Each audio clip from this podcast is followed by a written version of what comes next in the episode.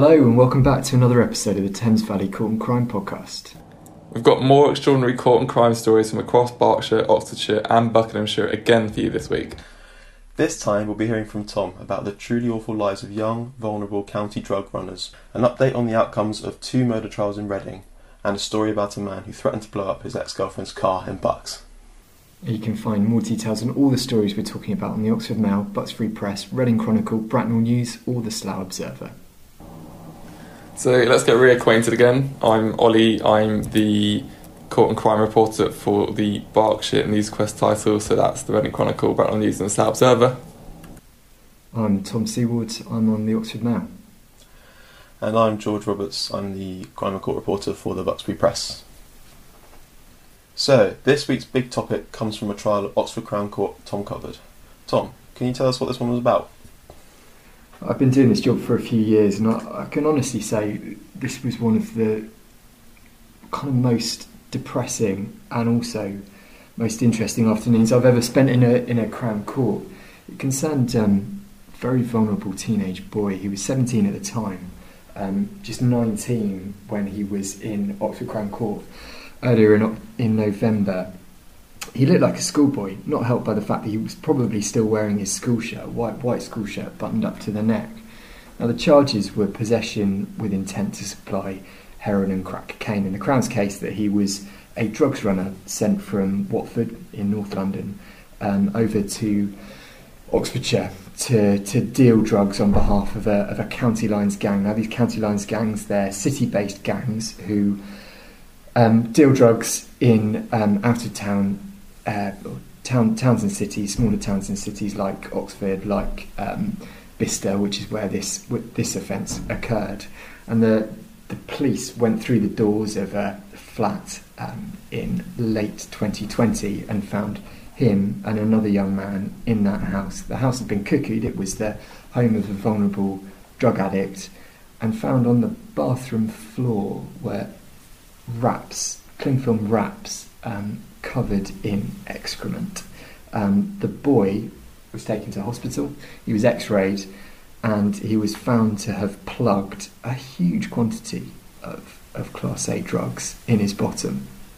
He eventually passed that whilst he was in custody, in a police custody suite, after a custody sergeant gave him a fairly stern talking to about just the sheer danger of what might happen if this thing exploded inside him. Now, it was a really unusual defence that he was running. He was running a slavery defence. He was essentially saying that he was a modern-day slave who'd been trafficked from London to Bicester, ordered to sell drugs, and he had absolutely no control over what he was doing. And as this court case unfolded, as he was giving evidence, we descended into this labyrinthine world of just sheer terror that these drug runners are forced to go through. And it started off with a £300 drug debt. This boy, he was a cannabis user, he'd had a torrid upbringing, he'd been beaten by his father, in front of other people, in fact. His father went to court for it, and he was suffering from PTSD, and he smoked cannabis to help him get to sleep. Now, he usually bought £30 worth at a time, that was how much he smoked a day. But this drug dealer, who was named in court only as M, the initial M, a bit James Bond-like, offered him the chance to get £300 worth of cannabis on tick, as it's called, so on credit. And like a fool, he took it. He was only 17 years old. He had a job. He was working as a landscaper for a group of people he described in court as travellers. No problem, he thought. I'm working. By the end of the week, at the time that I need to get this money back, I've got the money in my pocket. I'll be able to pay them back. Friday came. He turned up for work. His bosses had just completely disappeared, they'd scarpered, they'd been moosed. That left him with a significant problem, as you can probably imagine. He had a £300 drug debt and he had no money to pay it. Now, he called up M, and M said, he appeared cool at first, he said, no, it's no problem, just pay me back when you can, but just be aware, it's £100 interest a day. Oh, and by the way, I know where you live, because I've watched you go into your address, unlock your door when I gave you the £300 worth of cannabis. And the boy admitted in court, he admitted he was naive, he thought he'd be able to get the money, he didn't tell anyone. And The next week, he doesn't have the cash. Calls up Em again. He gets another call. And Em, this time, is a lot crosser. He accuses him of taking the piss. And he says, I'm going to meet you. I'm going to come to your house. The boy is terrified by this point. He thinks, I don't want my mum involved. That's the one thing. That's the one constant. He doesn't want his mum to know what he's done. So he agrees to meet Em outside his house at the end of his road. Em turns up in his black Audi. And the boy is pushed up against the car and he's forced inside. And Em and his stooges who are in the car are issuing him with threats. The black Audi is driven to a sink estate in Watford and the boy is taken into a stinking flat that belongs to a drug addict. There are needles littering the floor. This place smells awful. And from nowhere, Em produces a pistol and holds it to the boy's head. And he pistol whips him, essentially. And these threats are followed by a demand. The demand that the M produces a small cling film pack or cling film wrapped pack of drugs. And he says, you are going to plug this. And his barrister stopped the case at this point, and she said, do you know what plugging is? Can you describe it to us? And the boy knew a little bit about what plugging is. And for those who don't know, I don't know if you've come across it, you see, it's where people will insert packages of drugs into their bottom. They might swallow them, or they might insert them, as one might a suppository. It's incredibly dangerous because these drugs can just burst inside you. This is a boy who's 17 years old. If that had been another object and in a different context, M, the drug dealer, would be being dealt with for sex crimes. So reluctantly, because he's got really no choice, he plugs the drugs. It's uncomfortable, he says, and he's driven to Bicester. Now this is in summer 2020. It goes on for weeks, this first phase, the first act of this tragedy, this play. Finally it ends. Police raid this flat, and the boy is nervous, terrified, but he sees it almost as the chance that he's been looking for to get away. And for a while he does. Em calls him up and says, look, you're too hot to handle, the police are all over you. And I think this is where we come to probably one of the first failings in the case, and there are many failings in this case. The first failing of the authorities. Now the police have a duty to report him to the Home Office as a potential victim of modern slavery because he's only 17, he's from Watford, he's in Bicester, which is how many, 2 counties away from where he normally lives, and he's in possession of hundreds of pounds worth of drugs. So he gets a call from social services. The social worker says, look, I want to meet you to talk about what you've been through, but because of COVID, we can't meet indoors. Ridiculous, in my view. This is a vulnerable boy. And she says, look, we'll meet outside, and she gives him a couple of options. We can meet in a park, we can meet outside the library. None of those are appealing to a 17-year-old who's in fear of serious drug dealers. Who knows what will happen to him and his family if he's caught talking to somebody in the authorities. So he politely declines to attend the session. Now, from his evidence, no idea of backing this up, there was no evidence from the social worker, but at that point, it just ends. His interaction with the authorities just ends. There's no follow-up. There's no call. There's no visit to the mother. He's just left to the mercy of the wolves. And the wolves come back. Em pulls up alongside him in an Audi, winds down the window and says, we've got talking to do. And he goes, he's not sure what to do. He's less naive this time. One of the stooges gets out of the car, comes behind him, and the boy thinks he's been punched in the shoulder. It's only when he sees the down feathers from his jacket fly into the air that he realises he's been stabbed in the shoulder. Doesn't go to hospital. Em pours some aftershave on it and tells him, you don't need to go to hospital. And so the nightmare begins again, and he goes back to Bicester. He's forced to plug these drugs. He'll get a call from Em saying to expect addicts at the door. He's made to unplug these drugs that are in his rectum, peel off a couple of wraps and hand them to the drug addict. Each time it's excruciatingly painful, and he's a slave.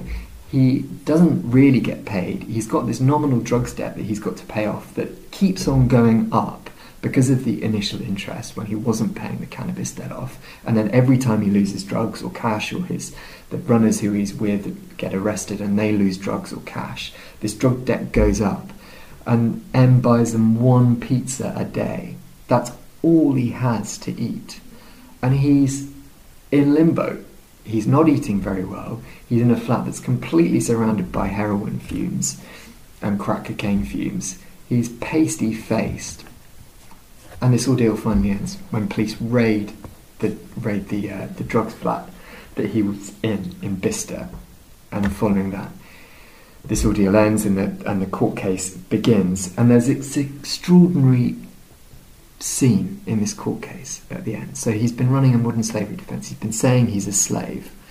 And the jury is presented with a picture of his back that has this nasty red scar across it. And we don't see his face in the picture. It's a picture that's screenshotted from Snapchat. And the prosecutor goes, "Are you the man in that picture?"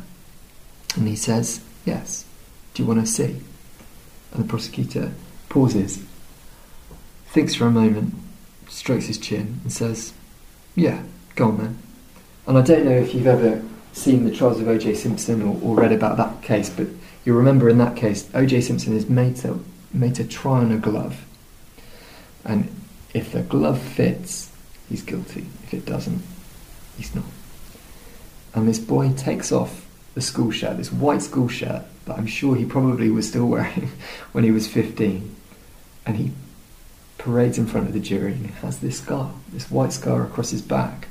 Prosecutor asks for 5 minutes, comes back 5 minutes later, and he says, "I'm never going to get a conviction." He essentially acknowledges that this boy was a slave. And so the prosecution offer no evidence. And the look in this boy's mother's face, and she's sitting in the public gallery as her son is acquitted, as essentially the criminal justice system recognised that this boy was not a drug dealer, or he was, but he was a very vulnerable young boy as well, is something I'll probably not forget. And it's, I've seen everything. I've seen murder, I've seen the worst rapes imaginable, torture, child abuse cases, but I'll probably not forget this one. It sounds like the details of the case were really quite horrible, but it also sounds like there was a lot of a sense of elation at the resulting decision from the prosecution not to continue with the case. Absolutely, and I think the important thing to remember is that this is happening everywhere. County lines is not a problem that's confined to Oxfordshire. It's happening in High Wycombe, God, it's happening in Reading, in spades. And people, whether they're listening to this in their home, on the way into work, or just on a walk, they will have probably come past somebody who is dealing drugs in these circumstances. They will probably unwittingly have walked past somebody who is a slave. And we tend to think of slaves, modern day slaves, as people who work in car washes, or people who are forced to sell their bodies for sex. But actually, this can happen to anyone. I mean, he had blonde hair. He was a white boy. He came from a difficult, troubled childhood. But his mother was a decent person. You know, his extended family, they were decent people. And but for one mistake, he has fallen into a huge pit, which he was only able to get out of thanks to a prosecutor who saw sense. Did the boy kind of go into the details about sort of the emotional toll that this was taking on him? How did it kind of affect him? Yeah, it's a really interesting point, and I think that was possibly the saddest point of all. He just looked really broken. It was every day, he was retelling these details as if it was work. It would be a bit like you or I telling, a friend down the pub about what you were doing earlier in the week at work. It just wore him down, and because he was only 17. He'd had a landscaping job, but he kind of knew no different. This was a daily terror, and his daily reality. I noticed in your article, Tom, you've not named the victim. Obviously, we've given a few small descriptions, like blonde hair, and he was a white boy. But can you just explain why we've chosen not to name him? Yeah, there was no restrictions, anonymity restrictions on the case, but I had a long chat with my editor about it, and I think we both felt that it was probably in the public interest not to name him. He was terrified of repercussions, probably rightly so, or understandably so, I should say. And I think anybody who was in that case, and hopefully anybody who's read that article can see that this is not a bad lad. He's just made some mistakes, and he is incredibly vulnerable. And so that was the reason for not naming him. There wasn't a reporting restriction on it, but we just took that decision. Did the court hear at all if there's a happy ending for the boy? Did the court hear if he's getting on better now? Has he got some prospects coming his way? Yeah, I think so. In that brief golden period between these two kind of periods when he was made to work drugs, he was doing plumbing with his uncle, and he seemed to be doing really well. Things were looking up for him. I mean, he's a bright boy, for sure. I'm sure he'll go very, very far. Nobody will see him again in a court. Tom, you mentioned that this all came to an end when the police kind of raided the house where he was stowed away, and initially arrested him before they really knew what was going on. I mean, did you hear at all kind of what how the police found out about it, and also do we know anything more about M? Is he still at large? Yeah, two really good questions. The answer to the first is no, we didn't really hear a huge amount more detail about how the police came to know about those flats. I mean, it's probably community intelligence. There was no evidence before the court about it being part of a wider conspiracy, for example. So it wasn't as if the police seemed to be, involved in some sort of widespread intelligence operation against the line that the boy was running for. The second question about who is M, very good question. Boy, for obvious reasons, didn't name him. He claimed that he didn't know the name and knew him only by the initial M. God knows, but I think the one thing that we can probably be sure of is that he's still likely to be out there and doing this to other young men. So, a final reflection on this case. I was having a chat with a copper the other day about county lines and trafficking, and for interest to nerds like us, the reporting restrictions in place for victims of modern day slavery are the same as those who have been the victim of sexual offences, like victims of paedophiles, for example. So if somebody is proved to be a victim of modern slavery, and they're the victim in a charge of trafficking, then they have lifelong anonymity, which prevents you from identifying them in any way, shape, or form.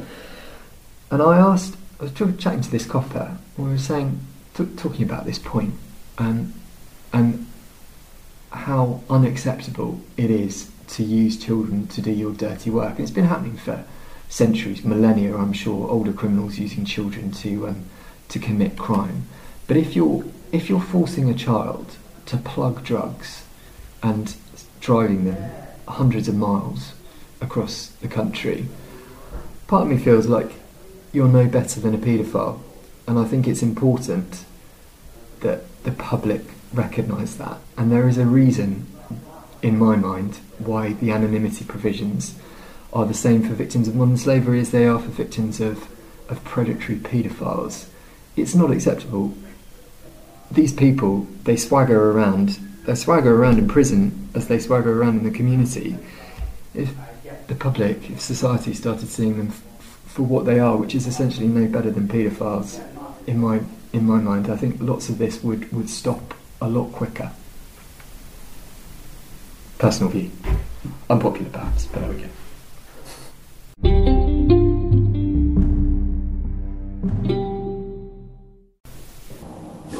We're now moving into the next bit of the podcast, where we typically reflect on some of the stories we've been working on in the courts recently. We're doing it a little bit differently this week, where I'm just going to be talking about the outcomes of the two murder trials I've been covering at Reading Crown Court. So we had a verdict in the first one come through at the start of last week, which was the last week of November. Anil Joseph, who is 28 and from Caversham in Reading, was convicted of the murder of Yannick Capide, who he stabbed in Caversham on Valentine's Day earlier this year. The jury found him guilty of murder. He'd already admitted to possession of a bladed article. Along with this, his accomplice, Rhys Weatherburn, who was a mutual friend of both Yannick Capide and Anil Joseph, he was convicted of assisting an offender. Both defendants got their sentence the very next morning. Anil Joseph was handed a life sentence with a minimum term of 24 years in prison, and Rhys Weatherburn was handed a 3-year prison sentence. He will serve half of this before being eligible for release. At the sentencing, His Honour Judge Nawaz said that a text exchange between Capide and Joseph had ramped up tensions between them. They already didn't like each other, and they arranged to meet in Caversham in the early hours of Valentine's Day earlier this year. Judge Nawaz said neither of them was willing to back down. This was all a face-saving exercise. Joseph had been made to look foolish, and he was not going to stand for that. This was the catalyst for what was to follow. So another terrible incident involving knife crime in Reading, and that's the conclusion of that one. But I'm sure the effects of that will be felt by everybody who knew Yannick for a long time to come. The second verdict we got also last week was a verdict in the murder trial of two parents who were accused of causing or allowing the death of their 1-month-old son, Colby Lawton. So James Lawton, who is 28 from Wiltshire, was accused of murder of his infant son, and Chantelle Stroud, who was Colby's mother, was accused of allowing the death of Colby because she let James stay at their house and she supposedly knew the risk posed by James. However, Chantelle Stroud was cleared of the charges against her, and the jury found her not guilty of wrongdoing, and she was free to go. However, James Lawton was convicted of murder and 1 count of grievous bodily harm. He was also sentenced on the same day as the conviction. Sentencing Mrs Justice Stacey said she accepted that James might not have intended to kill Colby. She said he was a man who acted spontaneously, but he did intend to cause him serious bodily harm.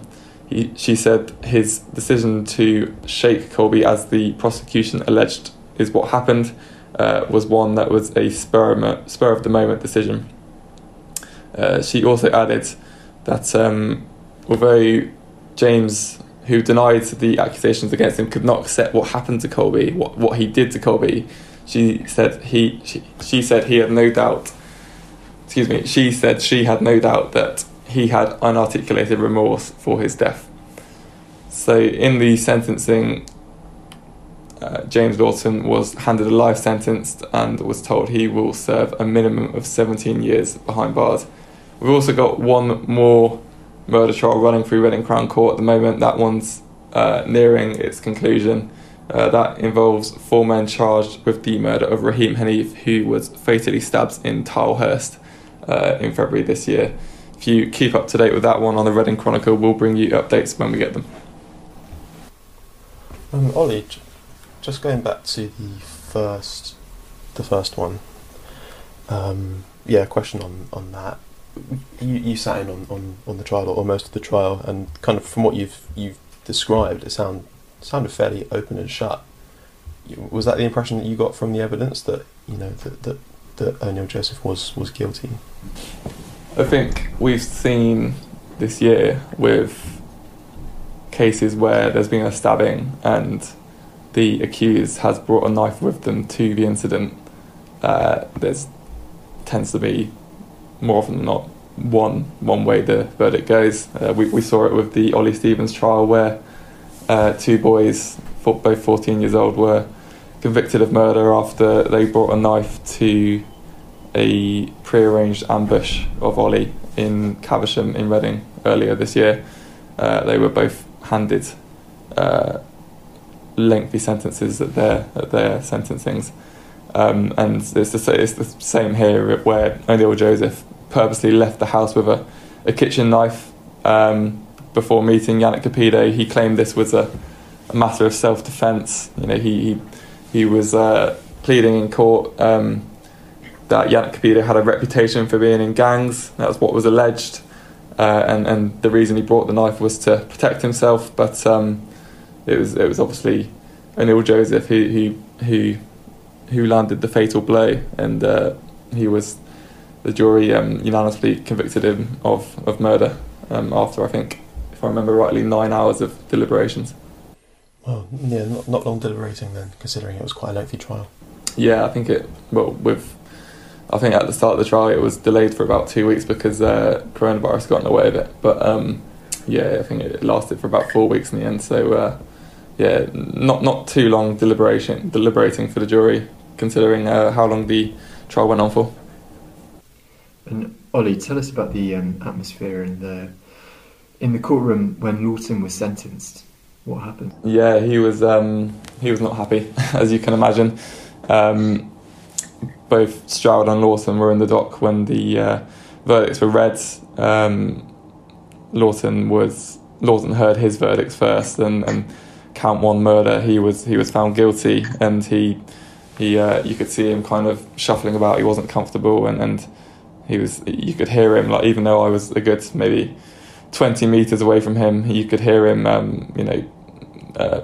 moaning and gesturing and general displeasure in his demeanour, and when he was sent down, he slammed the door behind him, and during the sentencing he appeared fairly emotionless, but at the verdict he was understandably angry and annoyed. Chantelle Stroud, after hearing she had been cleared of any wrongdoing, was as you'd expect. She looked full of relief. She was crying. She had her hands cupped over her mouth. It looked like pure kind of relief and elation that she'd been cleared, and that's what you'd expect really after a grueling 3 or 4 weeks in the dock during the trial.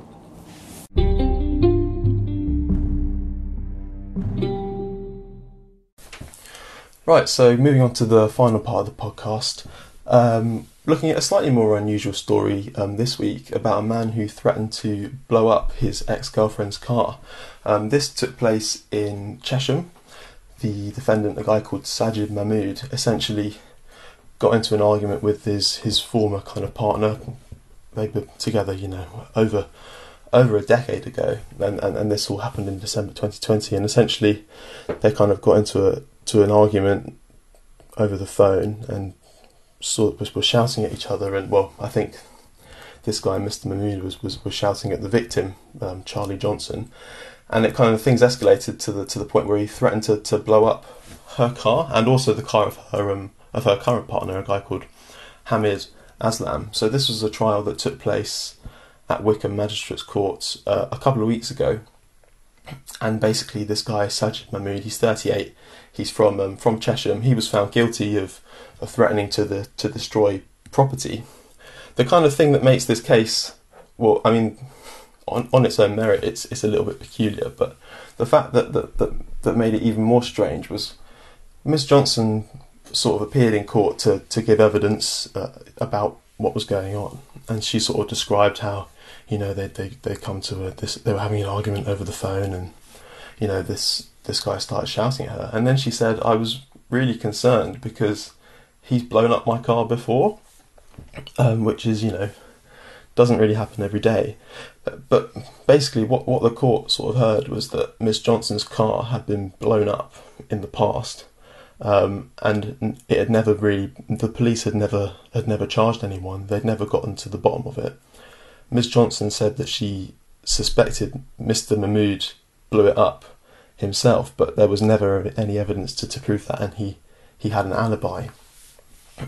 But it seemed a real coincidence that, having had her car blown up in the past, this man was now making threats to blow up her car. No cars were blown up in this situation, but it was a particularly strange kind of threat to make. And then we also heard from Mr. Aslam, who he's sort of the current partner of Miss Johnson. They've been together for several years, and he also kind of spoke to Mr. Mahmood on the phone. He said he was just trying to calm things down and kind of get to the bottom of what was going on. And Mr. Mahmood threatened to blow up his car as well, which it seems like a kind of peculiar kind of baseline threat to make to people. Mr. Mahmood also threatened to send mans around to their house in Chesham to sort of to do them in and to beat up their family and things like this. So yeah, it seemed like a kind of a slightly unpleasant character. Kind of Mr. Mahmood eventually took to the stand and sort of gave his side of the story, and he sort of said, "No, I never made these threats. That, if anything, I'm the victim here. That they're ganging up on me because there's bad blood between us." But sort of he really got caught up in his own story in terms of kind of the course of events. What he'd sort of said in his police interview didn't quite match up with what he was telling the magistrates, and it didn't take the magistrates long to in their deliberations to think about it and to find him guilty of the two charges. He hasn't been sentenced yet. He's been released on bail, and he's due to be sentenced in the new year. It sounds a little bit like the library lesbian lover wrangle that we had on the podcast last week, where it's like a dispute that's kind of spilled into the courts. What was the defendant charged with? So the charge was making threats to destroy property ×2, because he threatened both of them with the same thing.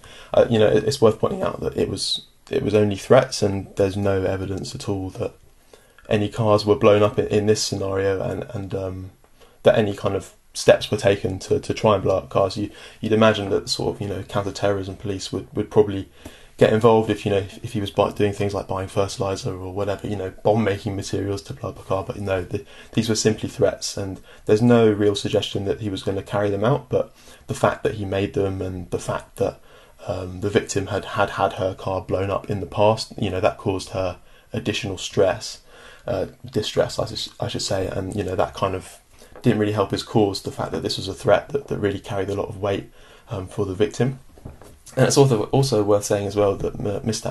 Aslam, the second victim, he said that his car had also been blown up in 2016. No suggestion that Mr. Mahmood was involved in that one, but it's just, really peculiar. It just seems like blowing up cars is kind of in vogue at the moment. I don't really know if you guys have heard anything about blowing up cars, but yeah, very peculiar.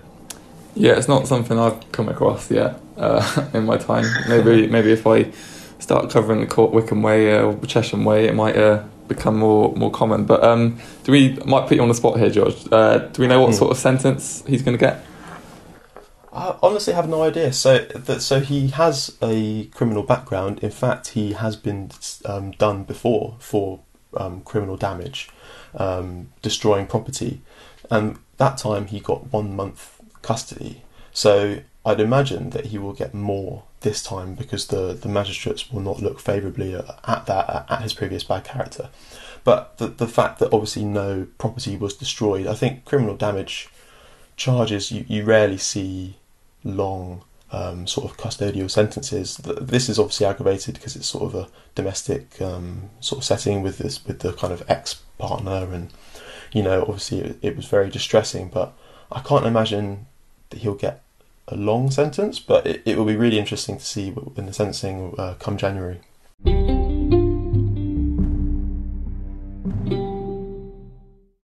That's all we've got time for this week, so thank you very much once again for listening. That's goodbye from me, Ollie. Goodbye.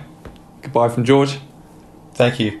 And Tom would also say goodbye, but he's had to dash. But thank you for listening, and make sure to tune in to the next one. Bye.